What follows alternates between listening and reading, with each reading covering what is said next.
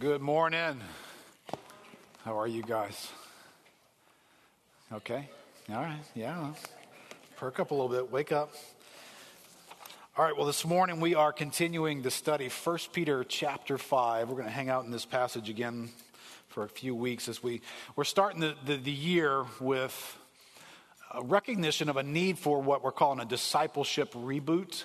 Right. And it, it comes from that that little twirling circle that pops up on the top of your phone that lets you know that the phone is turned on, but it just ain't doing anything, right? And you're just waiting for it and waiting for it. And, you know, that's what the Christian life can feel like sometimes. It's like, well, I know I'm a Christian and I know God loves me. And He's got a purpose for me, but it just doesn't feel like a lot's going on right now. Just kind of turning and turning and turning.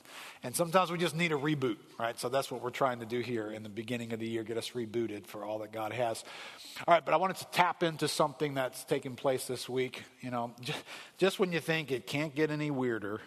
Um, anybody, anybody paying attention to the stock market this past week or so? Yeah. Uh, so just a new category for weird to show up in, right? Weird has been in most categories. Now, weird has gone to Wall Street.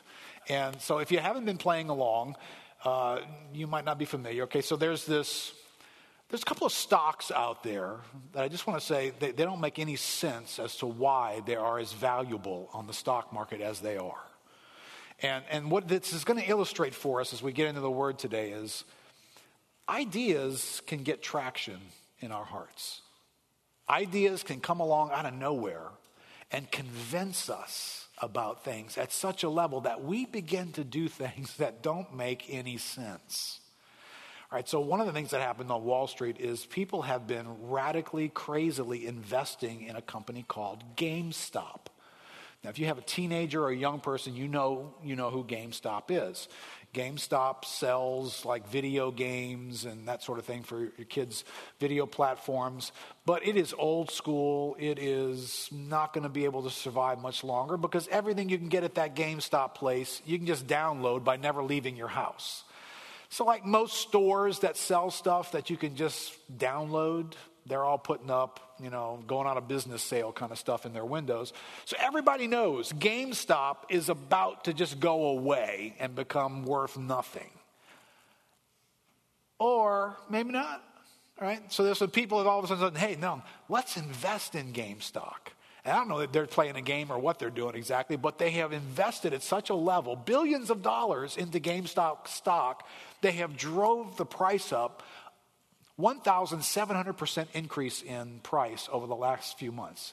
Now, if you're an investor, you've never heard of that ever in your life. 1,700% increase in my investment? But it makes no sense. The, the company's not any more valuable than before all that stuff got started. So I'm reading an article the other day about this event. And in the event, they mention another company that's just got this crazy, ridiculous value in its stock, and it's Tesla. You guys know Tesla? Uh, like probably every once in a blue moon, you see a Tesla car. I mean, it's like once in a blue moon. You almost never see a Tesla car, but they are out there. There's just not very many of them. But Tesla is a company that, in the stock world, it's worth $800 billion in, in the stock world. And that doesn't mean much to us, but when I tell it to you this way, that means Tesla is worth much, much, severely much more than every other major automaker combined.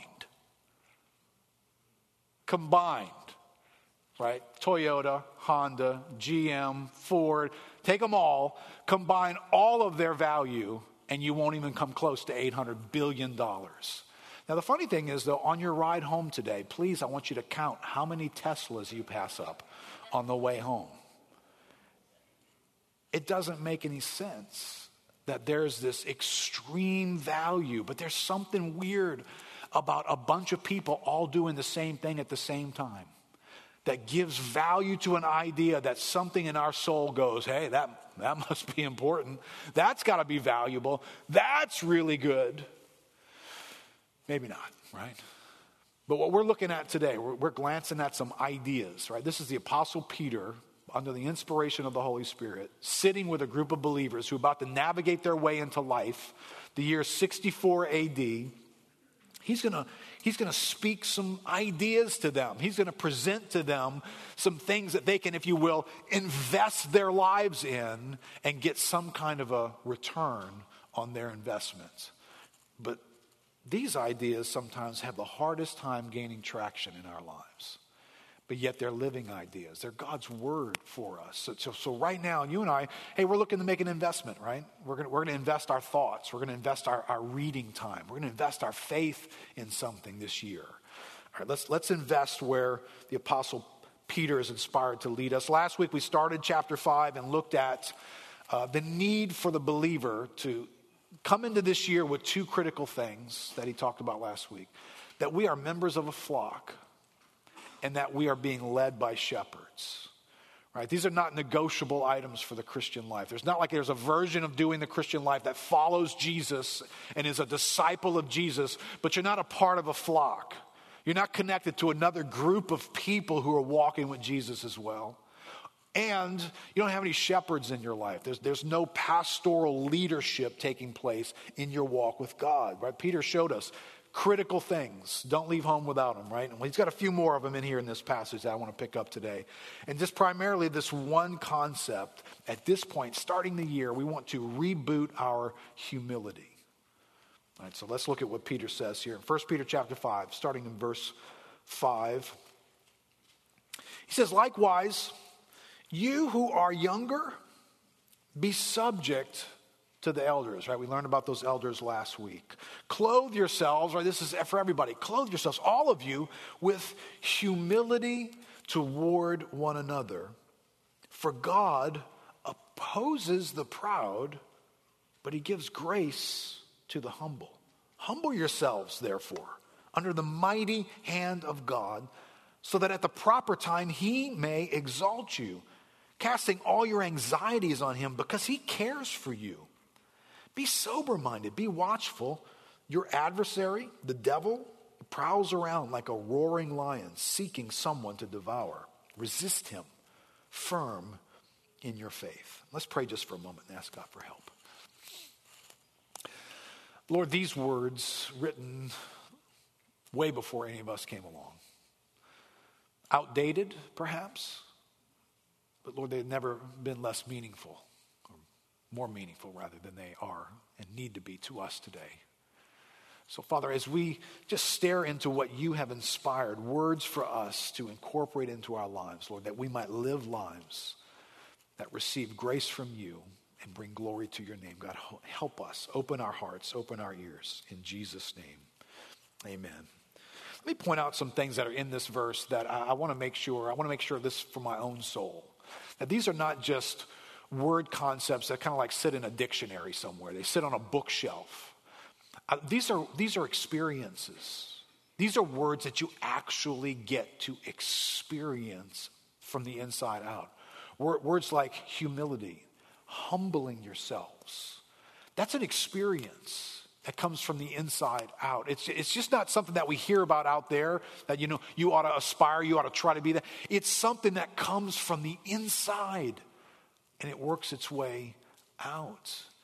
And that produces in us a particular life. See, see, the Christian life is not just supposed to be ideas that somebody tells you about that you read outside of you and you say, Well, I'm going to, with all my effort, I'm going to try and be that. The Christian life is a life that comes to the inside of us by the Spirit, and then it pushes its way out. It compels itself out of us. But it shows up in humility. There's awareness in this passage, right? Particularly that verse 6 Humble yourselves, therefore, under the mighty hand of God. There's an awareness in that passage. An awareness of what? Well, that there is a God and that He's a mighty God. Now, listen, if I don't know that, if, if that doesn't bear witness with me that that's what this God is like, uh, I'm not seeking to humble myself before Him if he's not impressive, if he can't come through, if he doesn't have a lot of power, if he doesn't have status, well, I'm just going to treat him like that then, right? I need to know something on the inside that this God is God and he's mighty and he cares for me. Casting all your cares or your anxieties on him because he cares for you. There's something in my heart that needs to know. I need to know it when I start this year, I need to know it right now, maybe this morning, that this God actually cares for me. He knows my name, He has affection for me. He has desires for me. Things that are going on in my life matter to him. He wants to talk to me about this stuff. That's an awareness, right? That's something that I own on the inside of me that compels me to come near him. So if I'm not coming near to God, I'm not humbling myself and pursuing him, then, then, then I have issues in these other categories, right? I have, I have mighty God problems. I don't see him right. I have a lack of awareness that he actually does care about me personally, right? And then there's other stuff in here. We'll unpack them maybe next time. There's timing in here, right? There is a mention that at the proper time, he will exalt you. Now, listen, I totally get that, you know, in this passage, there's an exalting thing going on. Right? There's something here that, that feels like to us the Bible is okay with the idea that you and I could go from, from this place to this place right? And whatever exalting means, right? I mean, maybe none of us want to be king of the universe or run our own country, but I just, I just want an upgrade, you know? I just want God to be involved in taking my life to a better place. I, I just want my business to be better. I want my family to be better. I want my health to be better. Just want God to be involved in exalting something about my life. And this passage actually highlights that God would do something like that. But it installs some thought here, right? At the proper time and then if I humble myself under God and I let Him be God and not me, I may find out He's going to exalt me in the proper way as well. So there's a lot in this verse right here. But this experiential dimension, let me just highlight something for us. Let, us not be satisfied to be disciples, to be followers of Christ, where these things aren't being experienced from the inside out. Right, I wrote in your notes there that you can go back and think about the church, right, historically, the church seems to cycle through moments or years or seasons where the mystery of internal compulsion has waned. People just aren't feeling God. They're not feeling the motivation by God in their lives. So, in other words, we're not the first Christians who have needed a discipleship reboot. Right? That's happened before. I've been spending some time reading about uh, thoughts and the, the life of a man named A.B. Simpson. He was a pastor and, and really founded a movement, a Christian movement, back in the mid to late 1800s and into the beginning of the 1900s. Uh, some of us are familiar with this movement. It's called the Christian Missionary Alliance. A more famous guy involved with Christian Missionary Alliance was A.W. Tozer. But A.B. Simpson's actually the guy who got things started. And he stared out at what was going on in the Christian world of his day in the late 1800s, and, and he could have preached to us today, right? This is what he said. He begins by quoting Jeremiah, who Jeremiah is staring out at a moment in his day where this internal work of God seems to be missing in Jeremiah's day as well, but also in A.B. Simpson's. He says, Call unto me, and I will answer thee. This is what God said to Jeremiah and show thee great and mighty things which thou knowest not. I've always loved that passage. It's in Jeremiah chapter 33. I, I, pick it up sometimes in my prayer times as an invitation from God, the way it was for Jeremiah. That God would speak to Jeremiah, and I want to hear this in my own life, right? For God to say, hey, I want you to call to me. This is a God who's leaning in to my prayer time, who's saying, hey, call to me, and I'll show you things that you don't even know. Right, well, that would be pretty easy for me. There's a lot I don't know, right? Jeremiah didn't know some things. We don't know some things. And God wants to have an audience with us. He goes on, Simpson says, the greatest need of the world is the revelation of God Himself and the belief in His supernatural reality and power. Man has grown so wise and great that he has no room for God and God's great purpose is to manifest himself as the real, as the almighty, and as the supreme, right? Man has come to a place in the 1800s where he's pretty set. I got this. We've invented some technology. We, are making life work. We're improving some things. Uh, we kind of don't need God. We don't have time for God. We don't look to God. There's not a sense of our own desperation for God. Right? This is the late 1800s, and I don't think our day is any different. Simpson says Christianity is nothing if it's not everything. Christianity is nothing if it be not altogether supernatural. The great lack of Christianity today is the absence of the supernatural working of God. It's being reduced to a, to a science, it's being taught as a system, it's being pressed as a ceremony and a form of religious culture. The hearts of many are crying out for something diviner, deeper, and more intensely real. And God is waiting in these last days to show himself as the El Shaddai, the God Almighty of Abraham, and the consuming fire of Pentecost. Listen, there are moments where maybe in Simpson's day, they weren't just staring at a little thing turning in the corner, but there's no power, there's no movement, there's no activity, there's no motivation, there's no sense of launching in my heart, there's no, I want God, I'm passionate for Him taking place in their day. But they had their own sense of departing and distance from God, and that their own experience of God was so wanting and weak. As you and I start this year, we, we can't afford to have God at a great distance from us. And if the pandemic and the busyness of life and the, and the ways in which we've, we've invented our world has created something where God is just so far from us, we can't afford that.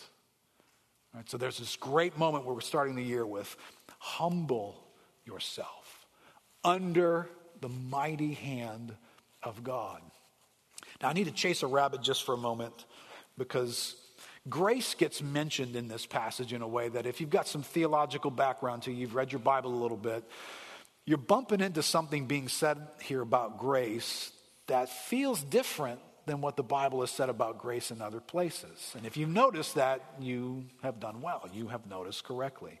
Right? So there's this, this statement that gets made in, in verse 5 that gives way to verse 6 and it's basically, verse 6 says, Humble yourselves. Well, why? Well, because right before that in verse 5, because God opposes the proud, but gives grace to the humble. What does that mean? What does that mean to you? Does that mean that God never gives grace to proud people? Does that mean that you have to meet some minimum threshold of being humble and then that will kick in God then deciding to have grace on your life? Is, is that what that means? Right, so if I've read my Bible in other places and not just right here, I know that can't be what that means. Right? Because God is the God who initiates a relationship with us while we are sinners while we are hostile to him, while we are his enemies, while our back is turned to him, not humble, but proud. I can do my own life my own way. God, I don't need you. It's that person that God comes to initially. So I need to be careful how I understand this verse. So let me just lay that groundwork real quickly and then we'll move back to this verse, right? I'm going to say it this way and don't anybody attack me because uh, uh, I'm using some terms here that I'm not even sure they're the right ones to use. All right. Grace is both an uninvited, uncaused element in our lives, right? You don't invite it and you don't cause it to happen. And it is also an invited and caused event in our lives. All right. It is both. Right? What, what exactly is grace in the scriptures? Well, in the Bible, grace is this activity of God that brings favor into our life. It's sort of like His mercy and kindness toward us, His goodness that comes to us. If you and I grew up in the church years ago, you would have heard this phrase grace is unmerited favor. That's what we were taught over and over again. You didn't go two weeks without hearing a message on God's grace is unmerited favor. It's God's favor in your life, but you don't deserve it. And you don't earn it and it's not requiring you to earn it. It's unmerited favor. But there's a dimension of experiencing that grace that gets spoken of differently in these passages here, right? So let me clarify again. Here's where God's grace comes from. Here's how it shows up in your life, right? These are verses you should, you should be spending time in these verses regularly. Deuteronomy chapter 7 is God explaining to Israel why they're being treated special by Him. Right? Deuteronomy is God leading his people into the promised land. Did you notice in the Bible God didn't give everybody a promised land? Does that ever make you curious? The Israelites get a promised land. What about, what about the Egyptians? And what about the Syrians? And what about the other people groups? Do they get their own promised land? No. Only the Israelites get a promised land. So, you know, what's up with that? Well, here's God explaining to them, you know, Israel, why do you get special treatments and nobody else does? Deuteronomy 7, verse 6. God says, For you are a people holy to the Lord your God. The Lord your God has chosen you to be a people for his treasured possession out of all the peoples who are on the face of the earth, right? So you'd be wondering, why? God, why would you do that, right? And you and I, if you have trusted Christ and you're a, a Christian, you have this arrangement with God as well. And you'd be wondering as well, okay, God, why would you, why would you choose me of all the people in the world? Verse 7. Well, Keith, it was not because you were more in number or in anything else. It was not because you were better than anybody else. It's not because you stood out in some way, right? As a nation, it's not because you were more in number than any other people that the Lord set his love on you, because, well, you were the fewest of all the peoples. Matter of fact, I made sure and clarified. I didn't pick any of these nations because they were the best. I picked actually the least of them to say something about the nature of my grace. So when, when grace comes to our lives initially, it's, it's not because God finds us to be the humblest creatures on earth. He doesn't come just to say, Look at you, you're more humble than everybody else is, so therefore my grace is going to come to you. He says, No, no, you weren't very good at anything righteous when I came to you in grace. Well, why'd you do that, Lord?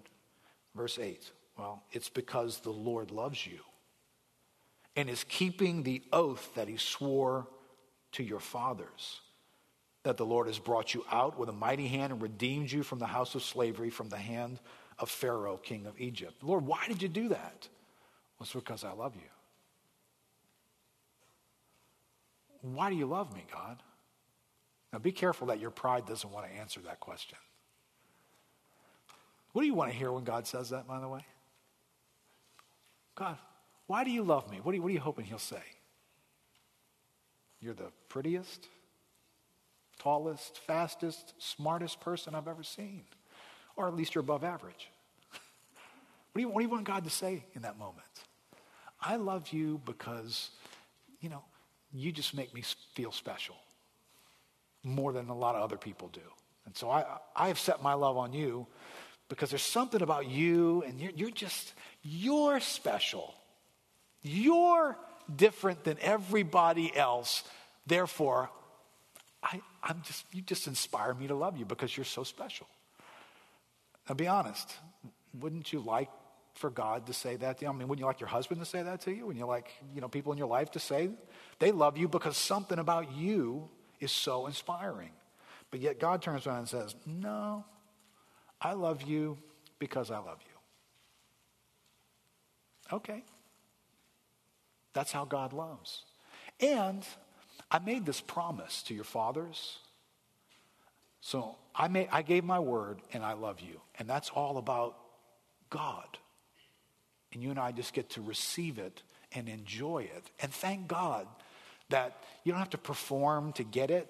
You don't have to become really good at something, stop being so bad at something else. That's not how God comes into relationship with any of us.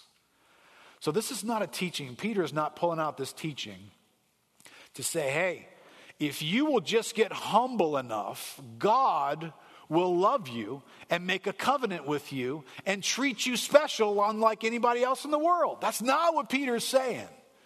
That's not how you and I relate to God. God comes to us when we're stubborn and arrogant and rude Ephesians chapter 2 is a little bit more clear in the New Testament about this is who we are when God comes to us.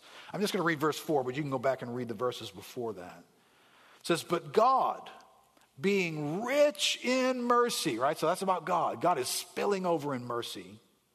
Because of the great love with which He loved us, even when we were dead in our trespasses, right? If you just stop right there. There is a God who is overflowing in mercy towards us and filled with love towards us. But then he steps back and points out to us, even when you were dead in your trespasses. And the verses before it make it worse than that, actually. The verses before it say, oh, and by the way, you weren't just dead, like, you know, not doing anything. Dead people just lay there, they're not inspiring at all. You weren't just that. You were actually following the devil in this world, and you were engaging all the passions of your flesh, which basically were making you do everything that God is not into you doing. That's what you were doing when this merciful, loving God showed up with his grace in your life, and he then made us alive together with Christ. By grace, you have been saved. Right? This is the amazement of grace that comes to our lives under those conditions. But then Peter says, Humble yourselves, therefore. Well, why, therefore? Because God opposes the proud and he gives grace to the humble. Is that verse right, wrong, incorrect? Did Peter miss it? It doesn't sound like that's how God does grace. Well, it is how God does grace. It's just not how grace comes to save you. But then grace is at some point, it's going to interact with you in a way that actually it sounds like the way I respond to God's grace matters. And I cannot and I must not jettison that from the Bible because it's in the Bible, right? You have First Peter say that. You have James say something very similar. James 4, verse 6 says, But he gives more grace, right? The word more there is mega. Right? is a cool modern translation. God gives mega grace. Therefore, it says, God opposes the proud, but gives grace to the humble. Submit yourselves, therefore, to God. Resist the devil, and he will flee from you. Draw near to God, and he will draw near to you. Right well, now, it sounds like there's something that I actually do that affects the outcome of how grace gets experienced in my life, right?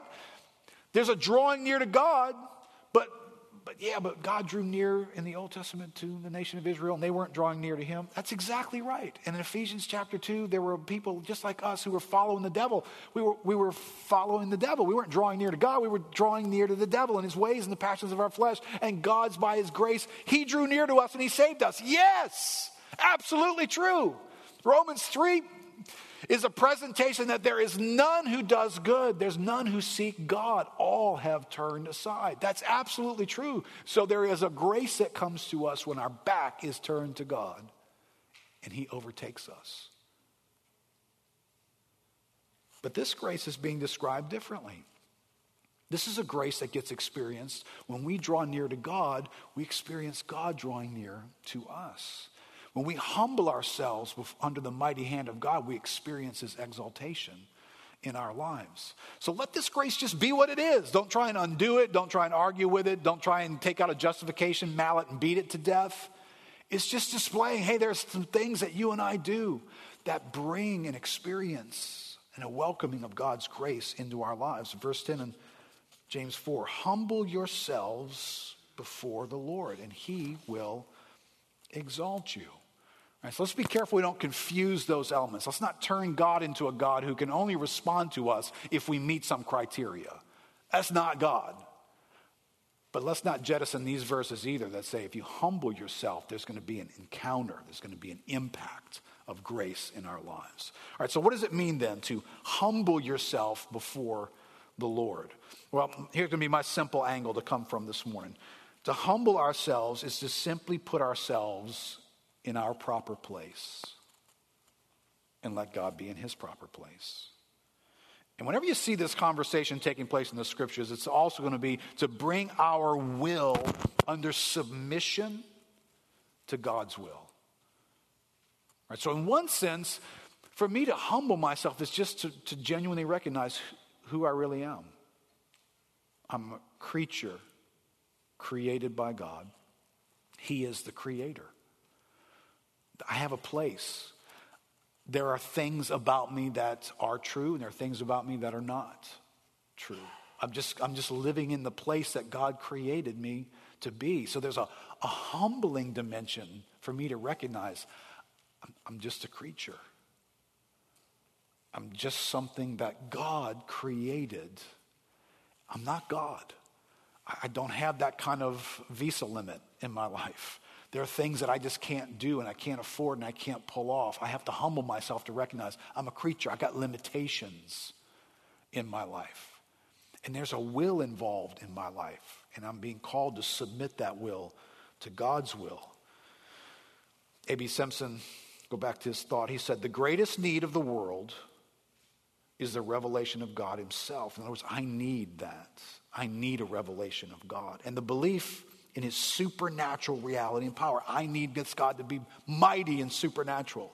Man has grown so wise and great that he has no room for God. He thinks he doesn't need God, right? That's the opposite of humility. Humility recognizes I'm a creature who needs God, right? There's creaturely needs. This is why fasting, we'll talk about it a little bit.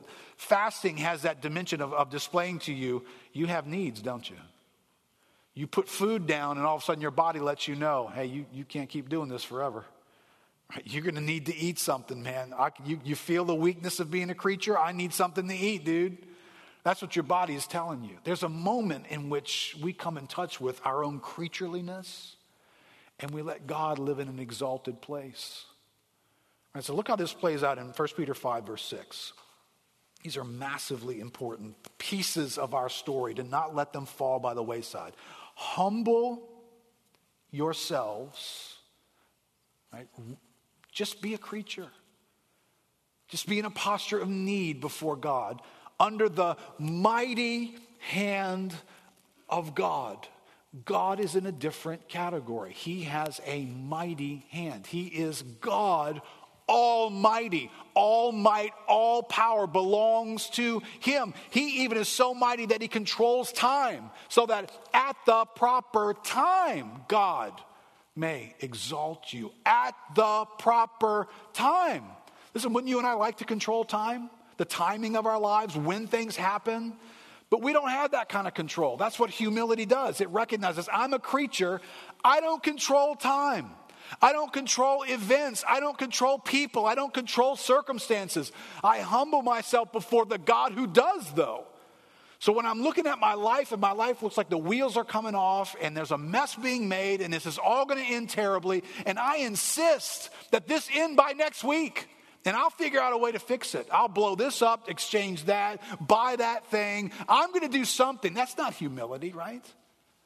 That's me exerting every ounce of human force that I can bring on this moment to make my life become. But humility recognizes I'm a creature, I've got limitations, but there is a mighty God.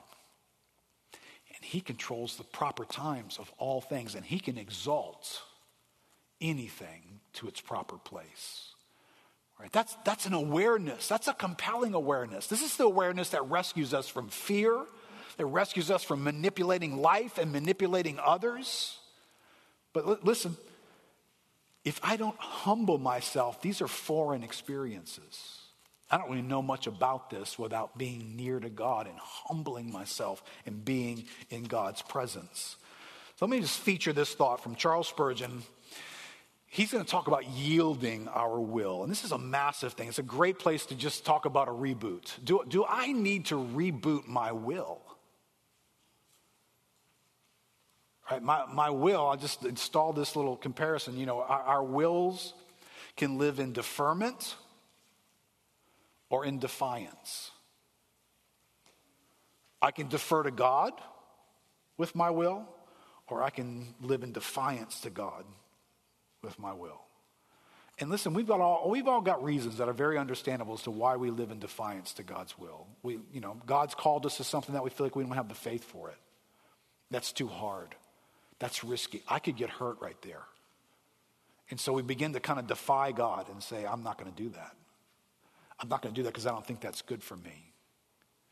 And we live like that's pride, right? That is me giving myself a, a, an upgrade that says, I know what's best. My will is like GameStop stock, it's worth a lot. It's a dangerous place. And Charles Spurgeon is going to say something here that, quite honestly, it's, it's, it's a little hard to hear today. Charles Spurgeon was a pastor in London, England in the mid to late 1800s, so he's a similar time frame to A.B. Simpson. And he's going to say something here that coming off of his lips makes perfect sense, but when it lands in the year 2021, it almost sounds like, what? Is that guy even a Christian? Is that really what the Bible says? All right, just listen carefully. He picks up this phrase from 1 Peter and says, Humble yourself, therefore, under the mighty hand of God. Yield up your will so as to have no suit in law against the Lord. You know, you know what that phrase is? Well, you guys have heard me say this. Right, sometimes life happens and events unfold, and it's like we want to sue God. We want to take God to court. Because, you know, it's like we expected life to go this way and to have these events and to feel this way and to avoid some of these issues. And next thing you know, I'm over here. And almost like God's some company that's provided something to me. That's not the that's not what we talked about. That's not what I purchased. God, when I trusted you, I was trusting that life would be this, then this, then this, and this. And how did I end up over here? I want my money back. I'm taking you to court. And even if you can't figure out how to take God to court, in your heart, you can feel like you're taking God to court. You're mad at Him, right? He let my life go in the wrong category. How dare Him? How can I trust Him? He's not good. Right, so this is Charles Spurgeon saying, okay, that, that's a will problem. Yield your will so as to have no suit in law against the Lord, no difference as to his goodness. Not even if the evil you dread should actually come and come in the worst form. Submit to the Lord's will as the rush bends to the wind or as the wax yields to the seal. Pray against the calamity, right? I appreciate that he gives us room for that. Right? You don't want that thing to happen? Well, pray that it won't. Pray against the calamity which moves you to fear, but let your petitions always end with Nevertheless, not as I will, but as you will. Ask that you may not be obliged to drink the bitter drink, but do not upset the cup nor push it away. There, let it stand, while you, for the moment, supplicate for its removal. And when there comes no answer to your prayer, then take it up meekly, put it to your lips resolutely, and drink right on, even as your master drank his cup and drained it to the dregs. Now, I'm aware, you know, even in praying this week and looking at these verses and this quote, I'm aware that there are some folks who have been living in what feels like a pretty bitter cup.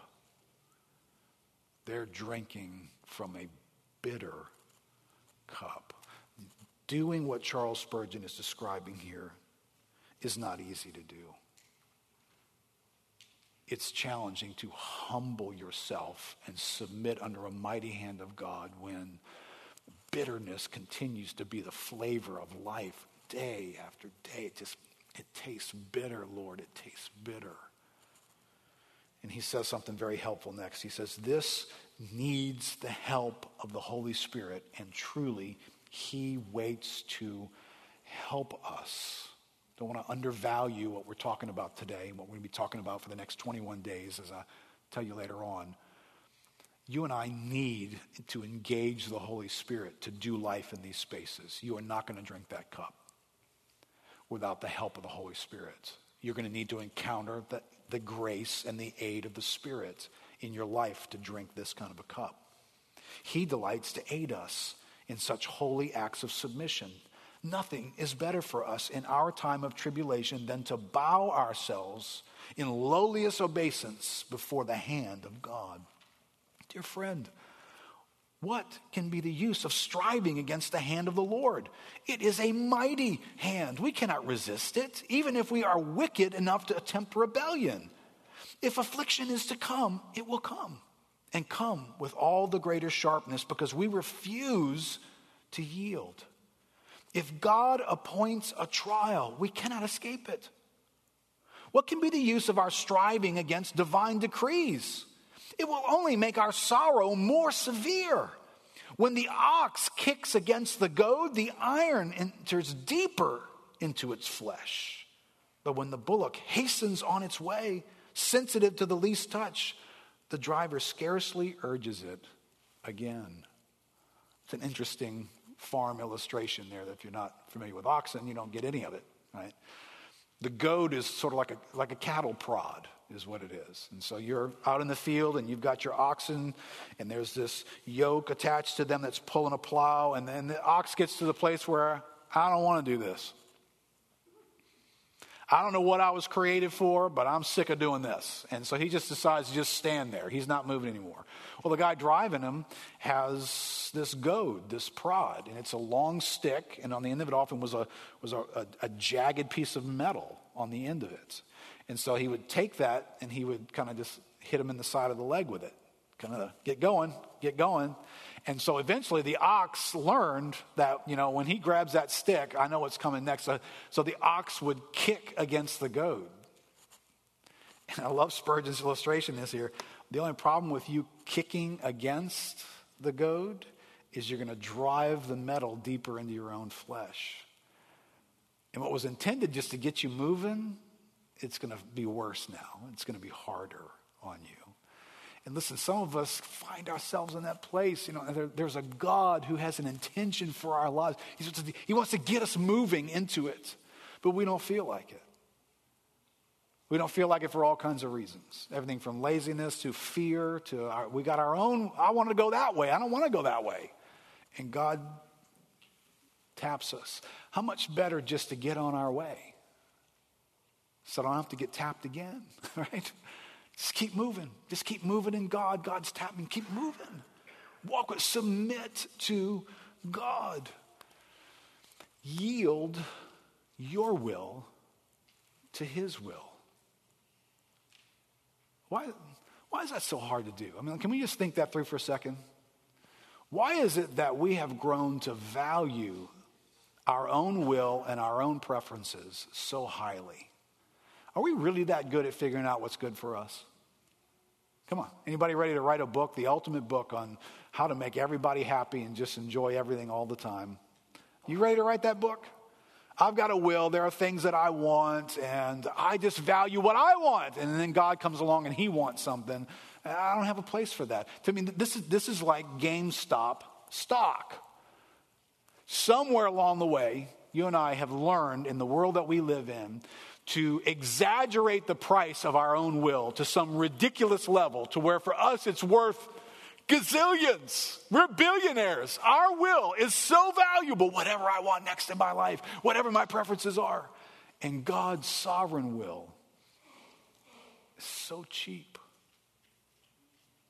How does this happen, right? How is it that the God of the universe, who is perfect, who designed us, who created us, who has intentions, who has the only rescue plan available for a fallen world with sin everywhere around us, He's the only one who can get us out of here. But yet, His will is not as attractive to us as our own will. Right? That's what's at stake here. So, to, to reset, to reboot in this category is to humble ourselves under the mighty hand and will of God. Now, does that sound like a bad deal to any of us? Does that sound like, oh man, that's the one thing I don't want to do? Ah, that's, going that's going to end bad. That's not going to be good. Remember, the most fully alive human being, the most fully alive human being was Jesus Christ. He didn't live under the sin infection that you and I, he lived in a fallen world, but sin didn't float around in his veins in such a way that a lot of his energy was just spent being deceived, going in the wrong direction, doing things for the wrong reasons. That's not Jesus. He's the most fully alive person. Whatever he does next, it's the best and best thing to do. But this is how Jesus talked about his life. John chapter 5, verse 19. So Jesus said to them, Truly, truly, I say to you, the Son can do nothing of his own accord, but only what he sees the Father doing. Jesus, what, what do you want to do, Jesus? Whatever I see the Father doing. That's what I want to do. John 5:30. I can do nothing on my own. As I hear I judge. And my judgment is just because I seek not my own will, but the will of him who sent me. Right? Jesus lived as a human being under the idea that his will was submitted to somebody outside of him. He lived like a creature who had a creator. He lived as though he had a will that was to be submitted. That's how it was designed. It's designed not to act in independence, not to find its own way, but to find God and submit itself to Him. John 6 38, for I have come down from heaven not to do my own will, but the will of Him who sent me. Jesus doesn't apologize for this. He doesn't, he doesn't act like, man, I drew the, the short straw. I got the worst deal, man. I live my whole life doing what somebody else wants me to do. That sounds horrible to us, doesn't it? That's the one thing we all want to avoid. We don't want anybody imposing their ideas on us. We don't want anybody hemming us in. We don't want anybody telling us in modern motivational language that, that there's a ceiling in our life. No! Tell me sky's the limit. Tell me I can do and be anybody that I want to be. That's what I want to hear. And Jesus comes as a full human being and says, I don't do anything but what I'm told. That's upside down, huh? John 4, this is a great illustration Jesus installs. He's been having a conversation in John 4 with the woman at the well, and his disciples have gone off, and they've come back, and it's been a while. And so their concern is whether he's eaten anything all day long. Verse 31 Meanwhile, the disciples were urging him, saying, Rabbi, eat. But he said to them, I have food to eat that you don't know about. I wonder what they're thinking in that moment, right? Wait, did somebody get like slip him a turkey sub? You got something to eat, Jesus? Disciple said to one another, Has anyone brought him something? Verse 34 Jesus said to them, My food is to do the will of him who sent me and to accomplish his work. I love that he, he picked this up in an illustration. I can get my mind around this because I, I like food. My food, right? What does food do for you? I mean, it's an event, isn't it? I mean, if, if it's done up well, you go out to eat, go somewhere special. It's an event, man. You're sitting down, you got this culinary experience about to take place. Your mouth's about to just go nuts.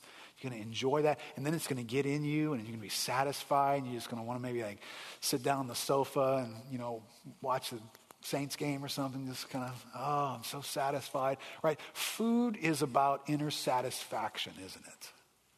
And Jesus says, I've got some food that you don't know about. What is it, Jesus? Well, it's, it's to do the will of him who sent me and to accomplish his work. Oh, that sits in me like a, oh, like a great meal. I'm, I'm just so satisfied by that.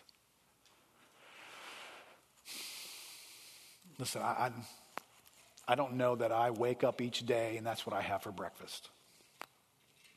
Keith, what are you looking forward to today? Oh, just doing the will of my Father and seeking to advance his kingdom.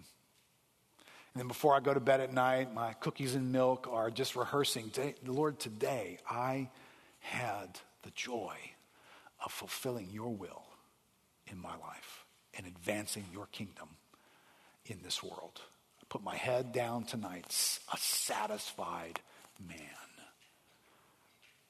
And that's a little different than flipping through Instagram just before you go to bed and noticing what everybody else is getting to do that you're not. The life they're getting to live, the stuff they get to have, the smiles on their place on their faces as they get to go all kinds of fun places. And you stare at that and you think, I'm not satisfied with my life. Why isn't my life that? Why don't I have that? How come I'm not there? Why do they get to send their kids to school there and I we can barely not satisfied? Maybe we're, maybe we're eating the wrong stuff. Right? Maybe we are maybe our diet is not in the right categories. Jesus lived as though doing the will of God, submitting to God's will was food for the soul. It would bring something to you that was second to none, and you could never get talked out of it. I mean, even what Spurgeon describes about Jesus comes from Matthew 26 when he's in the Garden of Gethsemane in the most difficult moment any human being has ever faced. He's, he's knowing he's about to face the once and for all judgment of God against all sin. God's cup of wrath is about to be poured out for our sin. In a moment, Jesus can begin to see the tipping of that cup coming upon him with all of its rage and fury and perfection against sins that he never committed, but we did. And he's in that moment. And he's saying, Father, if it's possible, can that cup pass from me?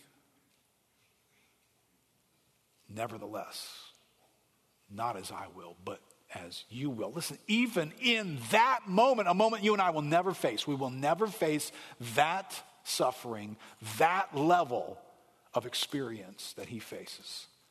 And even in that moment, he says, more important that your will be done than anything else. That's powerful. That's a powerful force in the human soul. Right, here's what characterizes Jesus, and I'm going to let us pray in just a second here. Philippians chapter 2, familiar verses to us, powerful verses to us, because they put on display what's going on on the inside of Jesus. Verse 6 says, Though Jesus was in the form of God, he did not count equality with God a thing to be grasped, but he emptied himself. Right? There is this submission in the Godhead where the God of the universe, Jesus Christ, who is one of the members of the Trinity, empties himself. He, he takes a severe downgrade and pay cut. Then he takes the form of a servant, being born in the likeness of men. So now he's in the form of a man. All right, what do you do as a man? Being found in human form, he humbled himself. So he emptied himself as God, and when he put on human form, he humbled himself. First order of business that Jesus would humble himself as a man. That's why we get these admonitions in Scripture. Therefore, humble yourselves. This is what humanity does it humbles itself before God. First order of business for Jesus when he starts his ministry is to go 40 days into the wilderness and fast as a means of humbling himself. So, humbling yourself as a human being is a massively important deal. He humbled himself by becoming obedient. He submitted his will to the point of death, even death on a cross. Therefore, God has highly exalted him. You see these principles over and over again in Scripture? There is an exaltation. God is interested in exalting our lives. The, the perfect God of glory, the smart genius of God, has a plan to exalt your life in some kind of way in ways that are familiar to us from Scripture and in ways that are probably unique to your own story. God intends to exalt. But that exaltation gets preceded by humble yourself under the mighty hand of God so that at the proper time, God may exalt you. So here's where I want to land this with our, our reboot this morning. Yeah, there are moments in our lives where, where our attitude, where our willfulness needs to get rebooted. We just do. We can find our way to a place where we, we maybe at one point in our lives we were deferring to God's will, deferring to God's will. We were open to Him, but something happened, something painful happened, something discouraging happened, something hopeless happened, something confusing happened, and suddenly we kind of pulled back that will and we kind of begin to be a little defiant in our will. We want to protect ourselves. We don't want God to hurt us. We don't want God, and so now we don't want to do certain things, risky things, things that take faith. I don't want to do that. Well, at that moment, my, my will is becoming a defiant will. It's becoming a will that's not submitted to God. And listen, I, I can't live this year with that kind of a will. Right? Because God gives grace to the humble and he opposes the proud. So when my will becomes defiant, it's because I trust me more than I trust God. I have a higher opinion of what I call safe and worthy and rewarding than I do of God. That, well, that's what pride is. It's looking to me in a way that I won't look to God. And God comes right out and says, Well, can I just tell you what the days ahead are going to be like? I oppose the proud. I give grace to the humble. So perhaps no matter what you and I are experiencing right now in our lives, perhaps one of the most important things you and I could do is humble ourselves, submit ourselves under the mighty hand of God to adjust our heart, our will in this. Now, I want to introduce something to you in just a moment that we're, we're doing to start the, the year uh, that we're calling 21, 21 Day Prayer Reboot. So, in the scriptures, there are examples where, where people actually humbled themselves. Jesus humbled himself for 40 days in the wilderness. Uh, there was a humbling of Daniel that we'll learn about that took 21 days where he humbled himself and God showed up in powerful ways. God drew near to him as he humbled himself and drew near to God. And that's true throughout scripture. Right, there's something that gets said all the way back in Deuteronomy chapter 8 that God reveals. Remember the 40 years of wandering in the wilderness? God was humbling his people. And he comes right out and tells them that. And I don't know, maybe you don't like that idea. That wait, wait, God messes with your head that way? Yes, because I need him to. All right, so here's De- Deuteronomy 8, verse 1 says this The whole commandment, God says, that I command you today, you shall be careful to do, that you may live and multiply and go in and possess the land, right? So there is some human activity here. Do what I'm telling you to do so that when you go into the land, the promised land. It's going to be an abundant land, a multiplying place, a place that, that you take possession of. And you shall, verse 2, you shall remember the whole way the Lord your God has led you these 40 years in the wilderness, that he might humble you. But remember, they were on the doorstep going into the promised land. And God said, uh, go take a few more laps, 40 years worth. Why? Well, here he tells us why. So that I can humble you, so that you'll submit your will to me, and you'll let me be God, and you'll get out of the business of being God for yourselves. You'll just submit to me as God. So he said that he might humble you, testing you to know what was in your heart, whether you would keep his commandments or not. And he humbled you and he let you hunger, and he fed you with manna Right? Then take this into the circumstances of our lives. He, he let you hunger. He let your tummy growl. He let your life go, I'm hungry.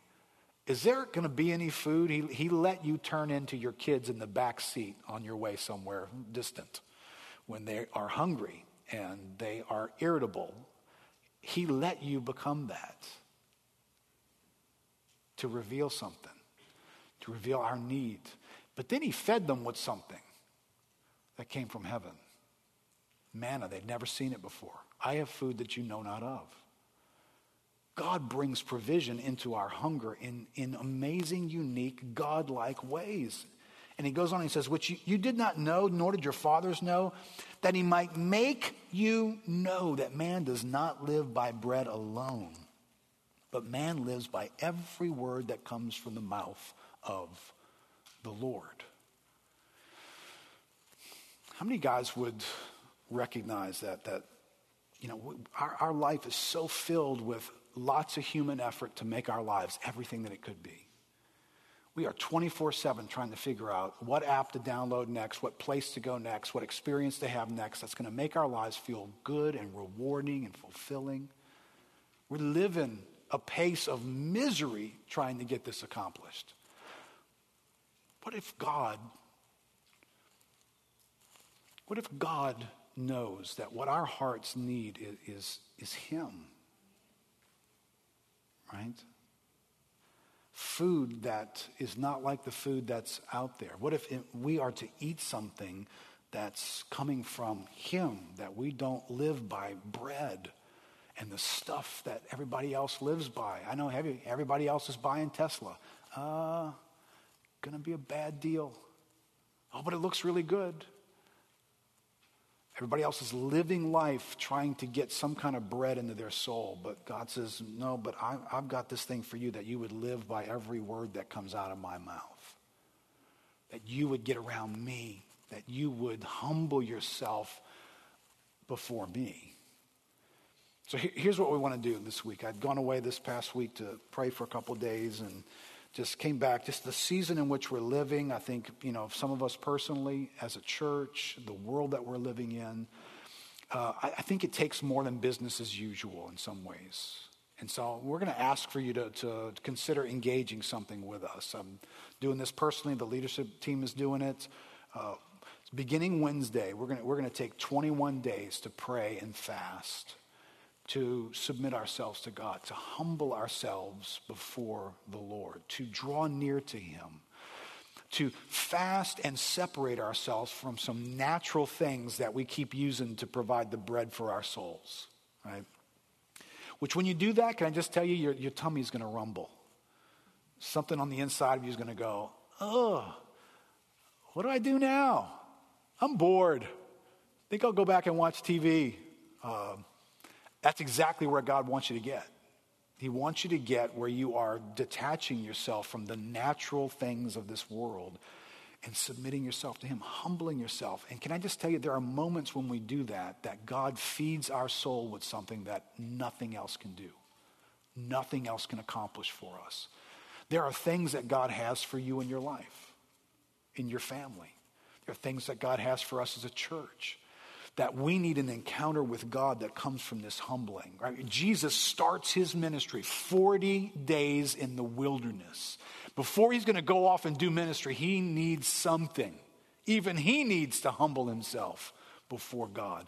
And God is going to impart something through that humbling that's going to take him into the next place. There's probably some things in your life right now, some hard things in your life, some immovable things, some things that have convinced you that you're never going to change that. Well, maybe when you humble yourself before God, you'll find that He will exalt that situation in all kinds of powerful ways. But, but you need to encounter Him. So, 21 days of prayer and fasting. We're going to begin on Wednesday of this week. And we're going to go three weeks, and then we're going to have a time where we come together uh, on a Wednesday night to, to just come together and pray and celebrate together. But this is, this is a corporate thing we're doing, but it's an individual thing. It's you encountering God. It's you getting around God. It's you making space for God. So, to keep up with it, you're going to need something from these locations, right? You can go to our app, you can go to our website, our YouTube channel, or our Facebook page, and you can find some helps and some resources because I'm not preaching on this every week. I'm just bringing it up, and then you go grab these resources, get in your prayer closet, spend some time with God. Find something that's going to work for you. You'll find a template that we're going to create. You'll find some information that you can schedule something, but the schedule's got to work for you. You could get creative, and the, God could lead you in some different ways. He, he could lead you to pray and fast an entire day once a week for the next three weeks. Just taking significant time out of, a, out of one whole day just to give up food, to get around God and turn your attention to Him and cultivate awareness of God. God could have you take the next 21 days and fast from social media. He could do that. I know that'd be radical, wouldn't it? That might detach some natural rhythms in such a way that God finds this unique space and time to encounter you and meet with you in powerful ways. Or maybe just it's, hey, I'm gonna I'm gonna shut the TV off at night on, on every Tuesday and Thursday night of the week. I'm just shutting it off and I'm just gonna get with God and I'm gonna wait on Him. Hey, let God lead you in that. We're not trying to tell you exactly how to do that, but we are asking you to do this. I think God's got some things for us that come from humbling ourselves and receiving the grace that comes through that vehicle. I think he's got that for some of you. I think he's got that for us as a church. So I don't want to treat this like, well, yeah, that's for some of you guys. I, it sounds to me like this is the kind of grace that comes to you as a result of drawing near to God, of humbling yourself. God gives mega grace, a greater grace, another aspect of grace into our lives. All right, so go to these. Uh, locations. And once you've downloaded that material or printed it out, then you can delete all those apps and never use them again for the next 21 days. I'm just kidding. But do something that's going to give you some space in your life. Does that make sense? Everybody shake your heads. Yes because I know I'm throwing a lot at you this morning, but I really I want you to come ask us questions or call the church office if you need some help because we really do want everybody, especially our leaders and our prayer team, to get on board with us in the next 21 days. But can I pray for some of you guys this morning, just in this message? Can you stand up with me and let's just ask the Lord to, to meet us with His grace for where we find ourselves in this moment?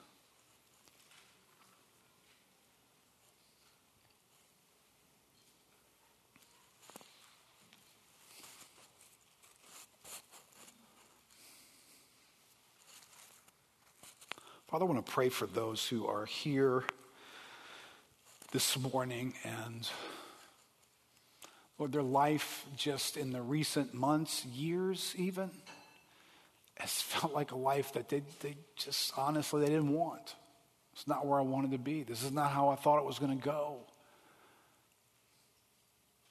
God, I've just got issues and I've got questions, and my will has become defensive or resistant to you because I just haven't liked the way life is.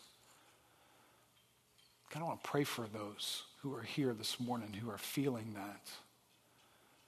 I want to pray for supernatural help. Holy Spirit, would you help us? God, we have looked upon you in ways that we have misunderstood you. We have seen things in ways that aren't accurate. Lord, we're, we're investing in game stock. But God, there's a reality about who you are that really is attractive and it's inviting and it's a place that our soul feels right to humble ourselves, to come near to you and submit our lives to you. So, Holy Spirit, help us right now. Lord, we can't live at odds with you. We, we cannot be those people who strive against your hand. Lord, even for those here this morning where life has been hard, it's been a bitter cup. Lord, would you give grace this morning to be able to stand before you and say, Lord, nevertheless, not my will, but your will be done. Lord, if the cup that you have proportioned for me is bitter, Lord, give me the grace to drink it to the bottom in trust of you, because I know that you are the God who exalts those who are humbled before you. I trust that there's, a, there's an end to this story that brings glory to your name. God, I trust that doing your will matters more for my life than anything else that I could do. God, would you this morning, this year, this 21 days before us, God, would you, would you end the war that some of us are having with you? Lord, we're at war with you. We only want to get around you when things are going the way in which we understand them to be good. But Lord, you're at work and you're faithful. You've sent your Son to reclaim our lives. You have an undying love for us. You invite us to cast our cares on you because you care for us. God, if we've misplaced that, God, we apologize this morning. You are not a God who is distant. You are not a God who doesn't care. Lord, you have loved us with an undying, gracious love, and you're at work in our lives, even though we can't always see it. God, would you help? Help us, Lord, by the Spirit, to humble ourselves, to draw near to you, to submit our wills to you, to be willing to do whatever you have for us. And Lord, I know that just can't be this moment, God, because tomorrow is going to have its new difficulties and, and this, this is going to be tested. God, we, we could use some days here in the next 21 days to receive courage and faith and help to be able to walk in obedience and submission to you. So, Father, would you, would you make the, the coming 20 four days here, 21 days that are set aside. Lord, would you make that a powerful moment for us, for us as individuals, for some who are struggling here right now, some marriages that are struggling, some families that are struggling. God, would you, would you let abundant mega grace find its way into these places? God, for those who have had wayward situations and children and husbands and wives, Lord, would you flood this moment with a grace that's powerful and redeeming and overcoming those situations? God, would you do that for us as a church, Lord, as we emerge from a pandemic season into purposes that you have for this hour, for us to accomplish, to do your will, to bring glory to your name? Father, that's what we're asking for. Would you reboot our humility? Let us humble ourselves before you. In Jesus' name. Amen. Amen. God bless you guys. Have a great week, you guys at home. We miss you. Thanks for joining us through live stream. So glad that we could at least connect with you this way. We hope to see you guys soon. If there's something we can help you guys with, please let us know. Prayer chains available. Send us some prayer needs. We're praying for you. And we'll see you guys again next week.